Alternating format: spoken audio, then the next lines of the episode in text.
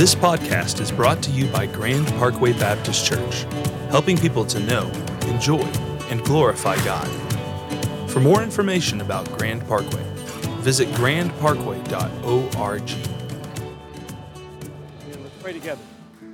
Yeah, you can clap for that. You can clap for that. Amen. Amen. Uh, let's let's pray together. Lord Jesus, thank you that your rule and reign is never going to end.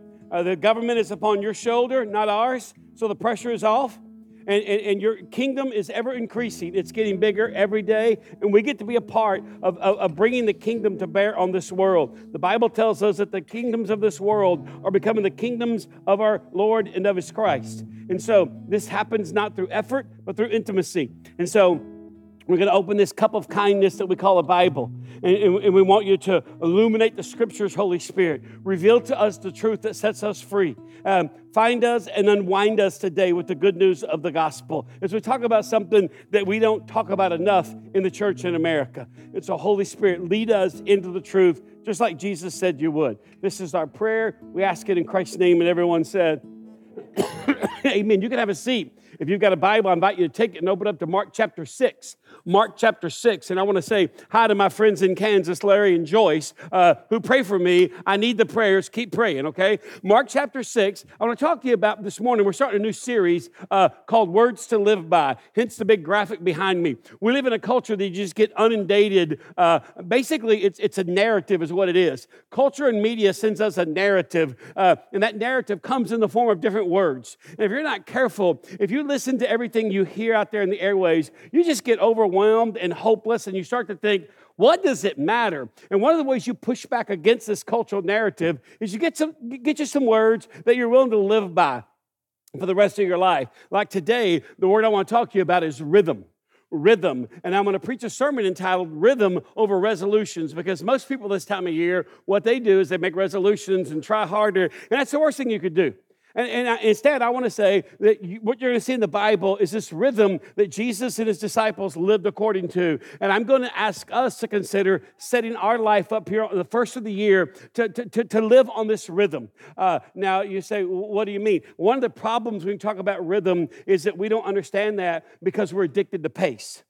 We love pace. Pace is about accomplishment. Uh, rhythm is about understanding. As a matter of fact, there's four uh, things I want to say by way of introduction uh, to help you understand the difference between rhythm and pace. And so here's the first one. Pace thinks about how much we get done, while rhythm thinks about how connected we were in the doing.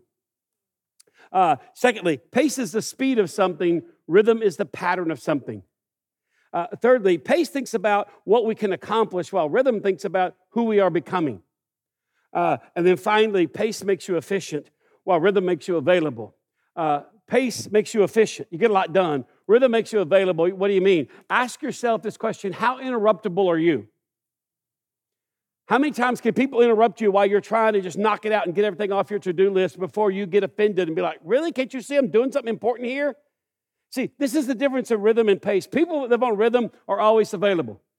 You can call them and it'll be like, hey, okay, great, sure, I'll be right there. They, they, there's nothing they can't set aside when they need to, to be where they need to be with the people they need to be with. This is what you see in the life of Jesus. He's constantly interrupted and he never takes offense at it. He's like, oh, okay, sure. Sure, your daughter's dying. I'll come. I'll come. Yeah. And his disciples are just walking behind him, like, oh, okay, I guess we're going over here now. Because Jesus did not live pace, he lived rhythm.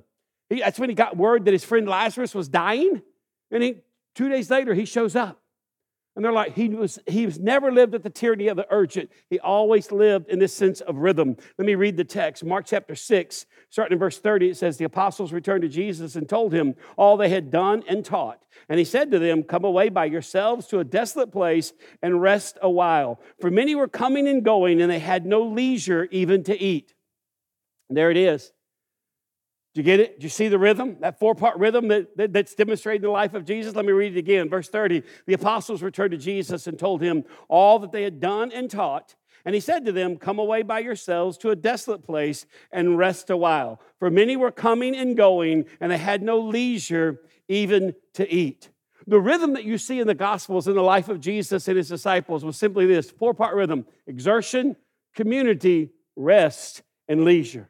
Exertion, community, rest, and leisure. Uh, and that's what I want to point to and talk about this morning. Let's take the first one exertion. Exertion is that part that says the apostles returned to Jesus and told him all that they had done and taught. They've been exerting themselves. Exertion is a big word for work. And for the disciples, they were doing the following. If you want to see what, they, what kind of work they were doing, they weren't building fence, they weren't digging ditches. Uh, look up in chapter 6 to verse 7. And this is the kind of work they were doing. It says that he called the 12 and he began to send them out two by two and he gave them authority over the unclean spirits. He charged them with taking nothing for their journey except a staff, no bread, no bag, no money in their belts. Stop right there and be shocked by that.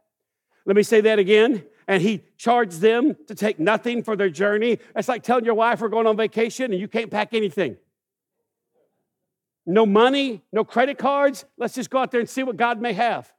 Now, look at me. By doing this, God is not saying be dependent on the generosity of other people. He's saying be dependent on the, on, on the faithfulness of me. No bread, no bag, no money in their belts, but to wear sandals and not put on two tunics. And he said to them, Whenever you enter a house, stay there until you depart from there. And if any place, if in any place will not receive you and they will not listen to you, when you leave, shake the dust that is on your feet, uh, shake off the dust that is on your feet as a testimony against them. And so they went out and they proclaimed that people should repent, and they cast out many demons, and they anointed uh, with oil many who were sick and healed them. Now, they preached repentance, okay? Uh, they cast out demons and they healed people. Incredible work, amen. I mean, if you just imagine Jesus saying, Here's what I want you to do. Here's what we're working on today. You're going to preach repentance, tell people to repent, uh, you're going to cast out demons, and you're going to heal people. Would you ever want that day to end? I mean, but even as good as that is, even that kind of work is exhausting to these people. I mean, that'd be like being, hey, having a superpower. I can be invisible or I can fly and say, you know what, I'm not going to use that today. I mean, these guys, this is incredible. It's exhilarating. It's fulfilling. It, it, it, moves their soul. And at the end of the day, they are exhausted. They come back and, and they tell Jesus all they had done and taught. And he said, Come away by yourselves to a desolate place and rest a while. Why? Because they have exerted themselves. One of the reasons for the epidemic of, of mental health in our country is we don't exert ourselves anymore especially if you're under the age of, I say, 25. Now, I'm not picking on people under the age of 25. It's just easy to sit and look at a screen all day. Some of you work at a job where you sit and look at a screen all day, and then you operate a $2 billion piece of machinery, but you look at a screen all day. And here's what happens when you lack exertion. What happens is that all this emotional and physical energy that that builds up inside of you, it turns inward on you instead of outward for you. You're not ruling over creation and subduing it. You feel as if creation is ruling over you and subduing you. And you slowly but surely kind of become cranky and irritable because you are not exerting yourself. When you exert yourself, when you work the way God created you to, uh, you release chemicals like endorphins and serotonin that kind of improve and, and, and regulate your mood. But see, here's the, the, the, the, downside there's always a negative fruit to every one of these if you're not careful. The negative fruit of exertion is pride or self pity. He said, What do you mean? It's pride when you begin to notice how much you're doing. Like when you look around and you think, Does anybody at this company work as hard as I do? When you look around somebody in your work group at the engineering firm you work for, you just think, I cannot believe that guy gets a check every two weeks. I mean, how does he not feel dirty for being so lazy and getting paid to be lazy? I bet he votes Democrat. you would never think those things. I know, I know. And, and, and relax, I'm not picking on the Democrat. Some people look, oh, I bet he, I bet he votes Republican. No, but it, it's pride when you begin to look around and you realize and notice how much you're doing. It's self pity when you begin to notice that nobody else is noticing how much you're doing. And then you start kind of feeling sorry for yourself. Now, if you're not careful, exertion, this whole work thing gets out of, out, out of whack, and we become what's called a workaholic. I brought you a graphic to uh, help you understand what should rescue you from this, okay? Uh, uh, this is how people in the Bible structured their days. It wasn't a 24 hour period in their mind. It was two 12 hour periods. And the first 12 hour period started at 6 in the morning, went to 6 at night, that green right there. Now, I'm not saying you should work from 6 to 6. I'm saying this is when you get ready for work, you get up, you get ready for work, you go to work, you come home, you kind of decompress for a little bit. So just the green part is exert yourself. Now, men, this is where you make a mistake. You come home and you think, I'm done. I've worked hard. Get up off of me. Wake me up when supper's ready. You eat supper, you go back to sitting down or your home office or whatever, and just, yeah, I'm just to do a little bit of work. I'm just, hey, listen, I, my job is 24 7. Someone texted me last night at 148. Yes. And so I know it, it's always with us. And see, but here's what you should do. When you get home, this is how you should structure your day. This ensures rhythm. Six in the morning to six at night, hey, I'm working. When I get home, that little red zone right there, especially if you got little kids, you got three hours with them before they go to bed. And so, really, for, for, for the people in the biblical days, their day started at 6 p.m. It did not start when they went to work. They worked, that's what they had to do to get what they wanted to do. The second 12 hour period starts at 6 p.m. It goes from 6 p.m. to 6 a.m. The thing on the right, the red, the white, and the black, that was the part they lived for.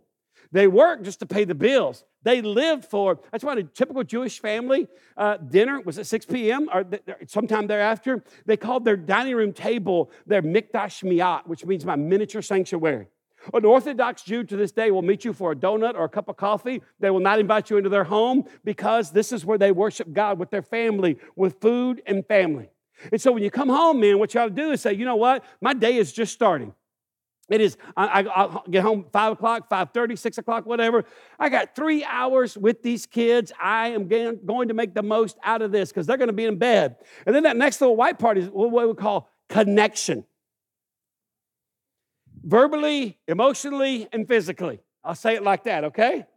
Now, some of you are kind of like, I wish I had more connection. You know what your wife wishes? She wishes you know to do that red zone right there. Because if you come home and you sit on the couch and like, click, let me know when dinner's ready. When it comes time to connect, you better be on Facebook or Instagram. That's all the connection you're getting. because you, you've got your days backwards. You think your day starts at 6 a.m. and you get up and go work. It doesn't. Your day starts when you get home and you get to worship and lead your family, men. And so you engage your children. I mean, I, I mean, in everything you come in and you say, Hey, what do you need from me? You're cooking supper. What can I do to, to, to help this process? And whatever she says, you do. That was a lady in the back that went, Amen, under her breath. Yes. Is it hard? Yes. Yes. I used to come in off the road. Before I became the pastor, I traveled. I was on the road 195 days a year. I would come in off the road, fly home on an airplane. You people that think people that never travel thinks traveling sexy. Are you kidding me? I remember sitting on the runway at Atlanta Hartsfield Airport for four hours because a thunderstorm blew through. It smelled like Europe on that plane. I got home. I drove home to my house. I got two little girls there who've been there all week, sucking the life out of their mom. And I had this thought because I'm such a selfish pig. I thought, there is no way she's as tired as I am. There is no way. My plane was supposed to get in at 2. Now I'm getting in at 6.30. There is no way. And I thought when I walked in, she would say, oh, you've had a rough day. Sit down and let me serve you. No, I open the door, yay, yay, yay, yay, yay, yay, I get one, I get the other one. My wife's like, yeah, if you could just take them outside and play with them, I'm trying to get dinner ready. and I'm trying not to resent you right now. But this little voice in my head said, hey, let's practice what we preach. So I said, come on, girls, let's go outside. Went outside, put one in the bucket swing, pushing her, other jumping on the train. Dad, look, dad, look, dad, look, dad, look. I'm looking. Dad, dad, dad, dad, dad, I'm looking right at you. And then from the kitchen, my wife yells out, Hey, why don't you watch her? I'm watching her, won't you shut up? I didn't say that, I just thought it. Yeah, here's what I'm saying. It's not easy, but think of it this way. You got 18 summers with that baby from the time it's born, and they're going to leave your house. That red zone is the most important part. If your kids are un- now, by the way, I'm not naive. They get to be about 13, 14. They're like, "What are you doing here?" Tina Fey says it's like having a workplace crush. Hey, we're going to get together and eat. It's called dinner. Would you like to? No, never mind. Stay in your room? Okay. So you've got to lay the foundation when they're little to where they enjoy you and want to be around you. Then you connect, then you go to sleep. This is what keeps you from being a workaholic and worshiping your work, working at your play and playing at your worship. I'm not saying jobs are bad, they're great, but your identity is not in what you do for a living, it's in who you are and who you're becoming. So the first thing, first rhythm you see in Jesus is, is, he exerted himself.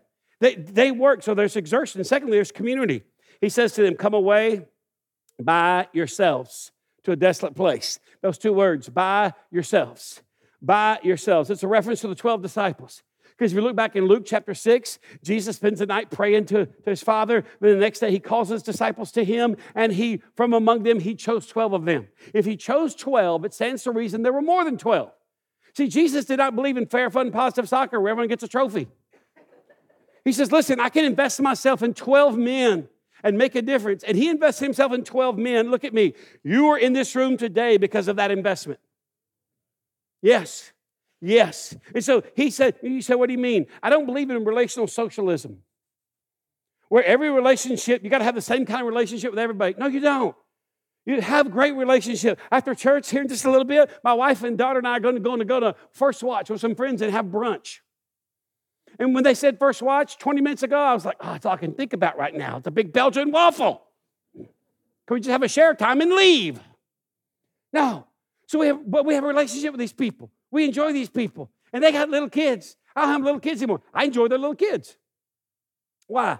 Because you have a relationship, but you can't have the same depth and level of relationship with everybody. That's what I call relational socialism. He said, come away by yourselves. Biblical community is where you experience three things, okay? Number one, you're refreshed. You're refreshed, not a commonly used word. When's the last time someone said, Hey, I spent, I spent time with Billy Bob and that was refreshing? Like, hey, hey, bro, we don't talk that way but you're refreshed.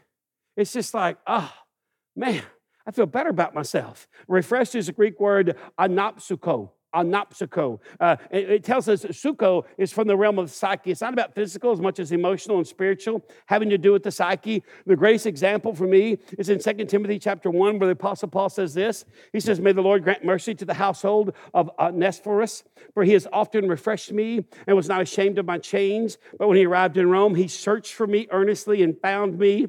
May the Lord grant him to find mercy from the Lord on that day. And you well know all the service he rendered at Ephesus. Now, little sidebar here, talking about community. Uh, if you want to understand who your community is, uh, there's three things in this verse right here that will identify you, for you. Hey, these are the people that I, I have community with. Just ask three questions. Number one, who refreshes you? Who refreshes you? Because he said, hey, this guy, Onesiphorus, the guy with a funny name, he refreshes me. So who refreshes you? Who is it when you spend time with them, men, you walk away, your wife's like, I like it when you spend time with that man. You're a better man when you're with that man. More time with him, less time with your deer hunting knucklehead friends that drink too much. Second question you should ask is who's not ashamed of your chains? Paul says this about Onesiphorus. He goes, Hey, he often refreshed me and he was not ashamed of my chains. You say, I don't have any change. Yes, you do. You wouldn't language it that way. You got a past. You, you got mistakes you hope never get out in the public eye. You got struggles. You got addictions that are kind of, kind of knocking at the door, wanting to get in your community. That's an overused word these days. My, my, my contention is that most people, everybody talks about community, but few people really experience community, especially if you're under the age of 18. It's hard because it's so competitive and everyone's comparing and competing, and it's just, it, it's a carnivorous environment. And no one's just kind of like, hey, hey, you know what? I know that about you, and I'll never hold it against you. As a matter of fact, it frees me up to face some of my own junk when I hear you talk about yours. So, community, your community is the people that refresh you, the people that are not ashamed of your chains. And here's the one where, here's the kicker who searches for you? Who searches for you? You say, what do you mean? Right there in 2 Timothy 1, verse 16. He said, He's often refreshed me. He's not ashamed of my chains. But when he arrived in Rome, he searched for me earnestly and found me. Who misses you when you're not around? Those are the people you're in community with. And when you think about it in those terms, if you're not careful, for a lot of you, you'll get sad. And I don't want you to get sad. I just say this turn it around on yourself and say, you know what? I want to be a refreshing person. I, I want to be the person when people tell me about their change, I'm not embarrassed. I'm not like, oh, don't you read the Bible? Don't you love Jesus? Instead, you say things like, man, that is so sacred. Thank you for telling me about that. I'm going to steward that well. Is it, I think I know how to pray, but is there any way you want me to be praying specifically about that? And you be the person that searches for people.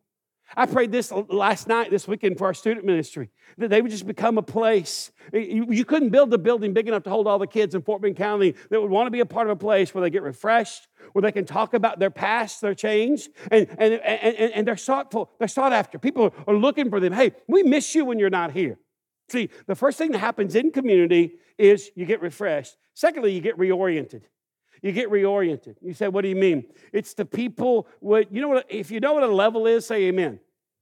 levels a thing, it's got a little glass tube in it, it's got a little air bubble. And the way you know something's got two lines and the little bubble is right in the middle, that means it's plumb, it's flush, it's level. Uh, you ought to have people in your life that when you're about a half a bubble off, you sit down with a cup of coffee with them or lunch or breakfast or whatever, and you say, Yeah, I was kind of leaning towards my flesh, what I wanted to do. But you know what? I, I, had lunch with her at La Madeleine's. It was great. We had a Caesar salad and strawberries Romanoff, and it was lovely. And we chased it down with a mimosa because we're sinners. Anyway. But you walk away and you're like, you know what? I was a little, t- I was a little tilted on the inside, but I feel kind of, I'm back level. That's what it means to be reoriented. It's the people that reorient you back towards God and the gospel and, and away from your flesh and what you really want to do when you're angry. The third thing you experience in community is you're refueled you're refueled. You, you walk away fuller. You're like, hey, when I sat down with this guy, uh, my little, my little, uh, the light on my gas gauge was on. I, I was like, I got, I, I'm, I'm, I'm close to being empty here. But you walk away, you're like, you know what? I, I think I'm gonna be okay. Now, why do I talk so much about community? Because in community and rest are the two places that you experience what you need uh, to endure the unexpected.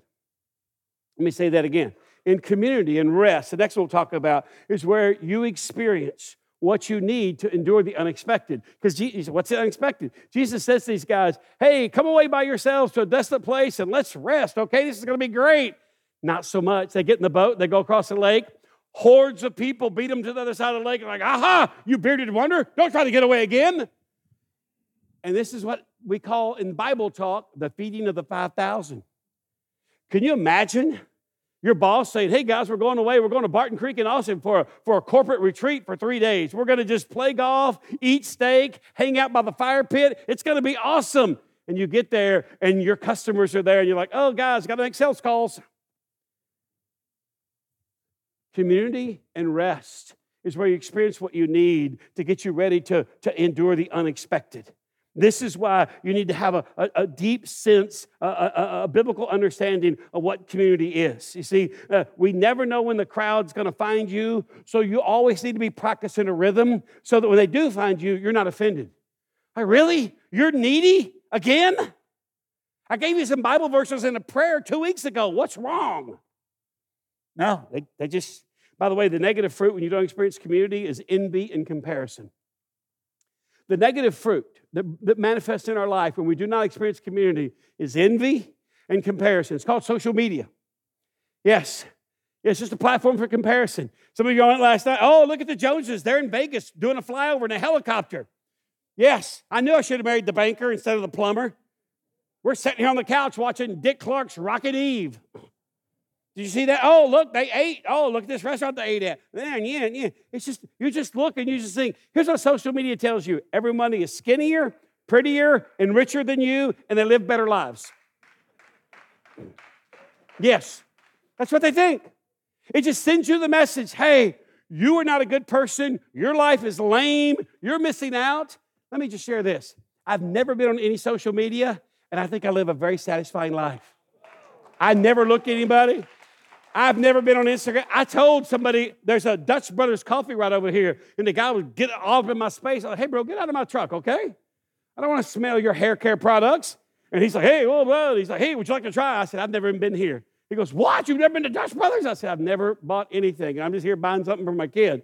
And I said, since we're talking about things we've never done, I'm 58. I've never taken a selfie. He was like, shut up. And I said, what's worse? I'm not on any social media either. He's like, are you serious? I said, Yes. You act like I'm the one committing a crime. hey, by the way, kids, TikTok means China has all your personal information. And they're going to be hacking your mom and dad's credit card any day now. Yes, yes, our illustrious leader, President Biden, just forbid, he just banned all government employees from having TikTok on their personal devices. It's not what you think it is. But yeah, you get on Instagram, you get on all these things, you just kind of look and you go, yep, it's confirmed. I'm a loser. Yes, that's the bitter fruit when you don't experience community. You think everybody else is. Hey, look at me. Busyness and entertainment is not community. It's not. The negative fruit we don't experience community is just envy and comparison. Here's the third part of this component of this rhythm of Jesus exertion, work, Community, come away by yourselves. We, we, not everybody can come. This is just us 12, us 13, you 12 and me. Here's the third component rest. Rest is what you do to restore your body physically. You see, one of the problems of our culture is that we cannot rest. We just we don't know how to rest. And there, there's a pharmaceutical company that's going, hey, this will, you got, uh, uh, uh, what, what's, what's the guy that's always on Fox selling Relaxium, uh, the former Huckabee, Mike Huckabee. Hey, take this pill and you can sleep at night. And look at me. If, if you would exert yourself on a daily basis and spend time in community, you'll sleep a lot better. You just will. You say, why? Because you, you get, if you get in real community, you'll realize, man, I'm not the only screwed up, broken person. I feel better about myself. And you just go to sleep. You don't need a glass of red wine to go to sleep. You just fall asleep. You're just like, oh, this is so good. See, uh, let me give you three things that facilitate rest, okay? Uh, number one, God is good at God's job of ruling the world, therefore, I don't have to be. God is really good at God's job of ruling the world. One of the reasons this is going to sound crazy and kooky, you guys are going to talk about me at your lunch today, okay? And I'm okay with that because I'm not on social media. I won't even know what you said. Uh, uh, one of the reasons there's so many lost people in America is because they know so many people who try to be God. They never have to deal with or be confronted by the reality of God because they got 50 people between them and God and they're giving them advice and this, that, and the other. And it really was manifested to me about two months ago. A lady came to see me for counseling. And, and I said, Well, so tell me why you're here. And she tells me, and she goes, You know, I talked to my sister and I talked to this person and some girlfriends at work and blah, blah, blah, blah, blah, blah, blah, blah, blah. And while she's talking, I resolved in my spirit, I'm not going to give you any advice about this at all. But I didn't tell her. I let her talk, and she said, Well, so what do you think? I said, I think you've got so many people between you and God, you don't have to feel the consequences for your horrible sin. And she said, What did you say? I said, What you did was horrible and it was sinful. And now you got a bunch of would be therapists between you and God. And so I just think we should drink coffee and just chit chat. Well, That's not why I came. I know, but you, you need to face and feel your life, not get more advice on it. Well, my girlfriend said, You're helpful. It's not helpful at all. Oh, this is going to be transformative. Let's just drink up. And so she hemmed and hawed and asked more questions, and we talked more. And she got distracted and started talking about whatever. And I said, We got about 10 more minutes. Is there anything else you'd like to just riff on before we're done? Well, hadn't he started yet? I told you, I am not going to get in the line of people. You do not need advice, you need an experience. And not with me, but with God, because you sinned against God when you did what you told me you did. And I'm not mad at you. I love you, but I, I can't forgive you. Only God can. Well, my girlfriends took me out to dinner, and then uh, the other night we went out and had drinks. And I said, Listen, if you can sin and get this much attention, why should you ever stop sinning? Ah, ah, ah. So I started making that noise back. Ah, ah, ah. She says, What are you doing? I said, I'm mocking you. This is why you should never come see me for counseling. I'm not good. I am not good. I'm not. And I just, he said, I've never, I've never experienced this in my life. And I said, How does it feel? Look at me. Stop rescuing people from having to feel and face, feel their life and face God for it. And she said, Well, it's different. And I said, ah, I'm, Our time's up. Let me pray. Well, I'm not, I'm not sure I'll come back. That's okay. I think you've got a lot of people that are trying to fix you. Yeah. See, look at me. God is good at God's job of running the world. That'll help you rest. Second thing, to help you rest. God's not worried about the state of the world. He's not. He doesn't watch CNN and Fox and be like, oh my gosh, what's going to happen now? Oh, Vladimir Putin, what am I going to do with him? No, he's not. God is not worried about. He said, How do you know that? Read your Bible. In the last days, men will be lovers of themselves. Hello? Yes. Matthew 24, you hear wars and rumors of wars, but the end is not yet come. This is just the beginning of birth pains. Stop being tossed to and fro by every wind of doctrine, every new revelation. No, God's not worried about the state of the world. Thirdly, this ought to help you rest. God has promised me a future and a hope. It's a four word prayer you should pray for your kids. I've prayed over my girls since they were born. I'd go in their crib and reach out and put my hand on their back and say, Lord, you, you promised this little girl a future and a hope. And it's my responsibility to provide for her, but you have a plan for her life that's better than anything I come up with. She has a future and a hope in your eyes. A future and a hope. You have failed as a parent if your kids don't leave the, your house understanding that they have a future and they can have hope about that future because their future is in God's hands, not yours. Now look at me. If you don't, if you fail to, to prepare your kids for the future, you have to prepare a future for your kids. You got to save a lot of money and bail them out the rest of their life. But God says in Jeremiah 29, hey, I, I, I plans to give you a future. My plan involves giving you a future and a hope. And so it is love to say to your kids on occasion, hey, I know God has a future for you and a hope. Well, I'm not experiencing it. Well, I don't know if I believe that. You're not experiencing it because you're living in sin. And for God to give it to you, it make, like, make God look like He doesn't know what He's talking about. But God has a future, and you can have hope about that. It's a great forward prayer to pray for your kids. Now, by the way, when you don't get enough rest, we produce a negative fruit of self medication and self motivating. When you don't rest enough or properly, the, the negative fruit that gets produced is uh, self medication, everything from energy drinks to amphetamines, and self motivation. I'm just pull myself up by my bootstraps and just get it done. Uh, basically, you're compensating in unnatural ways for the fact that you're not getting what, you, what should come naturally. I couldn't tell you how many 14, 15, 16, 19 year olds I, I talk to that get about four hours of sleep a night and pound energy drinks. And I just thought, I don't think this is working. Here's the last component of a rhythm that you see in Jesus it's exertion, community, rest, and here's the last one leisure. Leisure leisure. This is the unclaimed time that you use to do whatever you want because it restores your body physically, emotionally, and spiritually.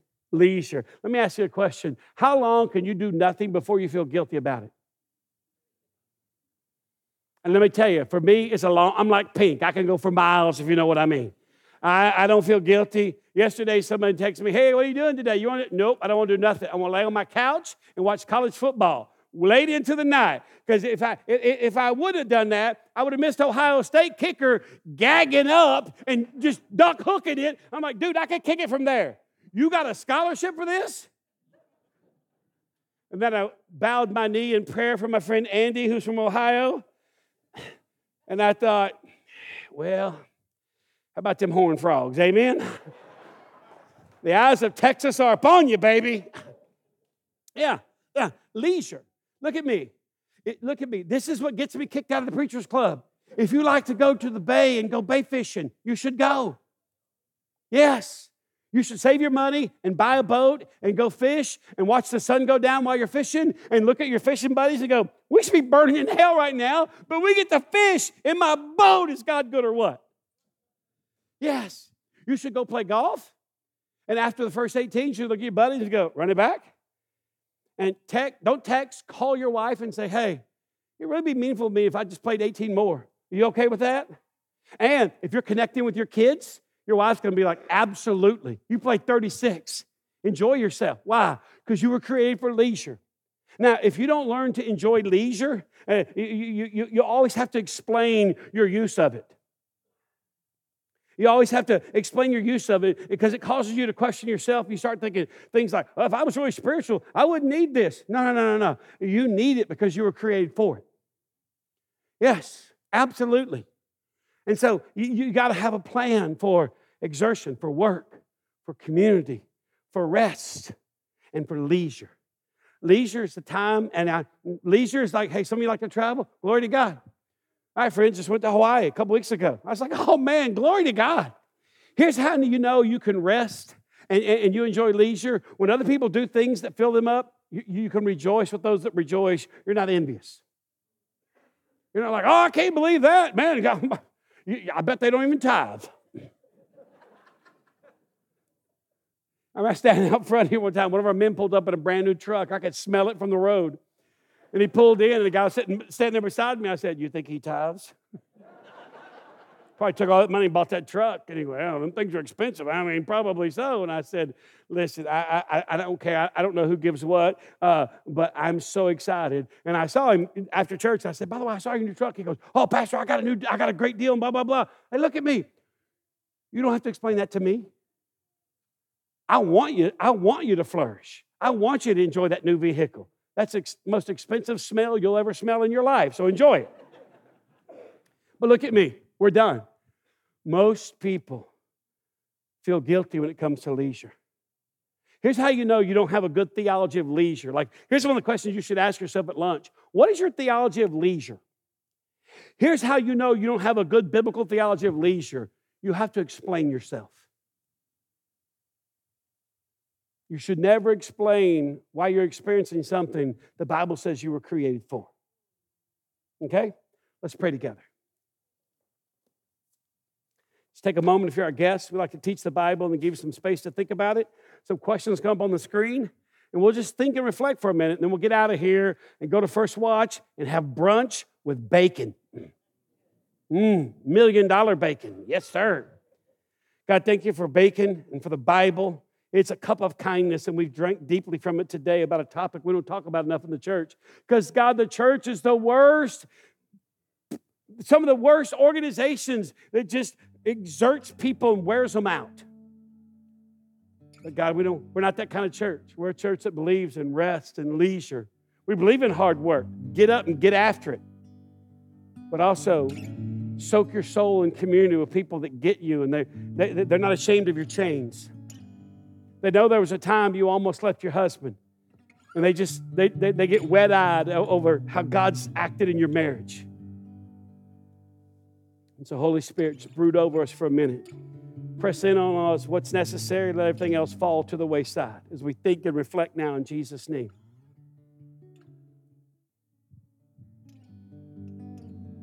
God, there's so many words that are flying in the atmosphere these days from our culture and from the media. Therefore, we need some words we can just get our arms around and live by. We can hold on to when it gets crazy. And it will. We can't control that. We can control our response to it.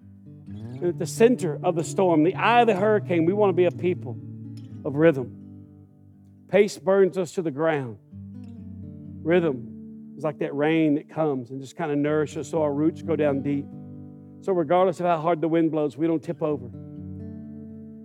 God, I pray for men in this room that they would work hard, engage their children, connect with their wife, and then rest.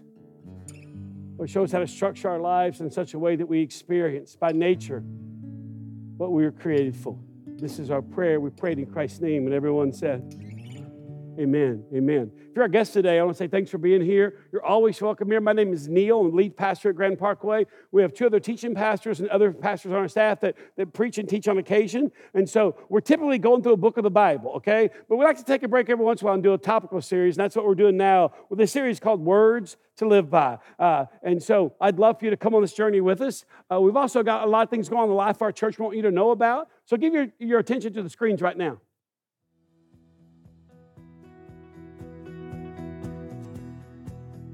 Here's a look at what's happening at Grand Parkway Baptist Church. If you're new, text WELCOME to 281 626 5707. This way we can know you're here and get you connected with the church. Ray Ortlund will be joining us next Sunday, January 8th, to teach on learning your true identity in Christ. Make sure you're here that Sunday and bring a friend. Our men's breakfast is back this semester on January 24th. All men are invited. Midweeks begin January 10th and 11th. We'll have classes for everyone in every stage of life, so be sure and check them out at grandparkway.org and sign up. While you're on our website, you can find information about staff, upcoming events, and what we believe. Also, be sure to give us a follow and a like on Facebook, Instagram, YouTube, and wherever you listen to podcasts. Did you know we have a church app? Find it wherever apps are available for your devices. If you have any questions or want someone to pray for you, find one of our pastors at the front of the stage at the conclusion of our service. I'm glad that's not water. Uh, now, y'all did better than the first service. The first service tried to keep it in. Until one lady in the back broke. Absolutely. Hey, social media is not bad as long as you're on the church website. Amen? Uh, I, think most things, uh, well, no, I won't say that. Never mind. Me, me, me, me, me, me. Uh, anyway, uh, yeah, well, there you go. Social media, Instagram, chat face, book snap, all that stuff. It's good. I'm on MySpace. I find there's a lot of room there, so come on. It's like, where'd everybody go? We're making a comeback. We've been here for years. Anyway, uh, we'd like to conclude our service with a spoken blessing, so if you would stand to your feet. Baptist hypocrites. Hold your hands out. Your God is so good and so in charge of the world that you don't have to be. You don't have to live at the mercy of pace. You can be people, men and women, students of rhythm. It's a highly evangelistic reality we get to display to the culture around us. So depart now and live in rhythm. In the name of the Father, and the Son, the Holy Spirit. Amen. Bless you.